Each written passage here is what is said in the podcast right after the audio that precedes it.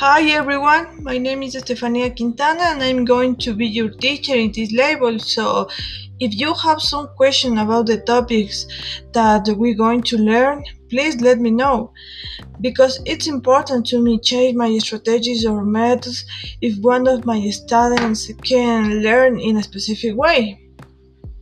Also, I try to do extra activities for each class like motivation, jokes, and stuff. That is for the classes are not boring. So thank you for your attention and let's start with English classes.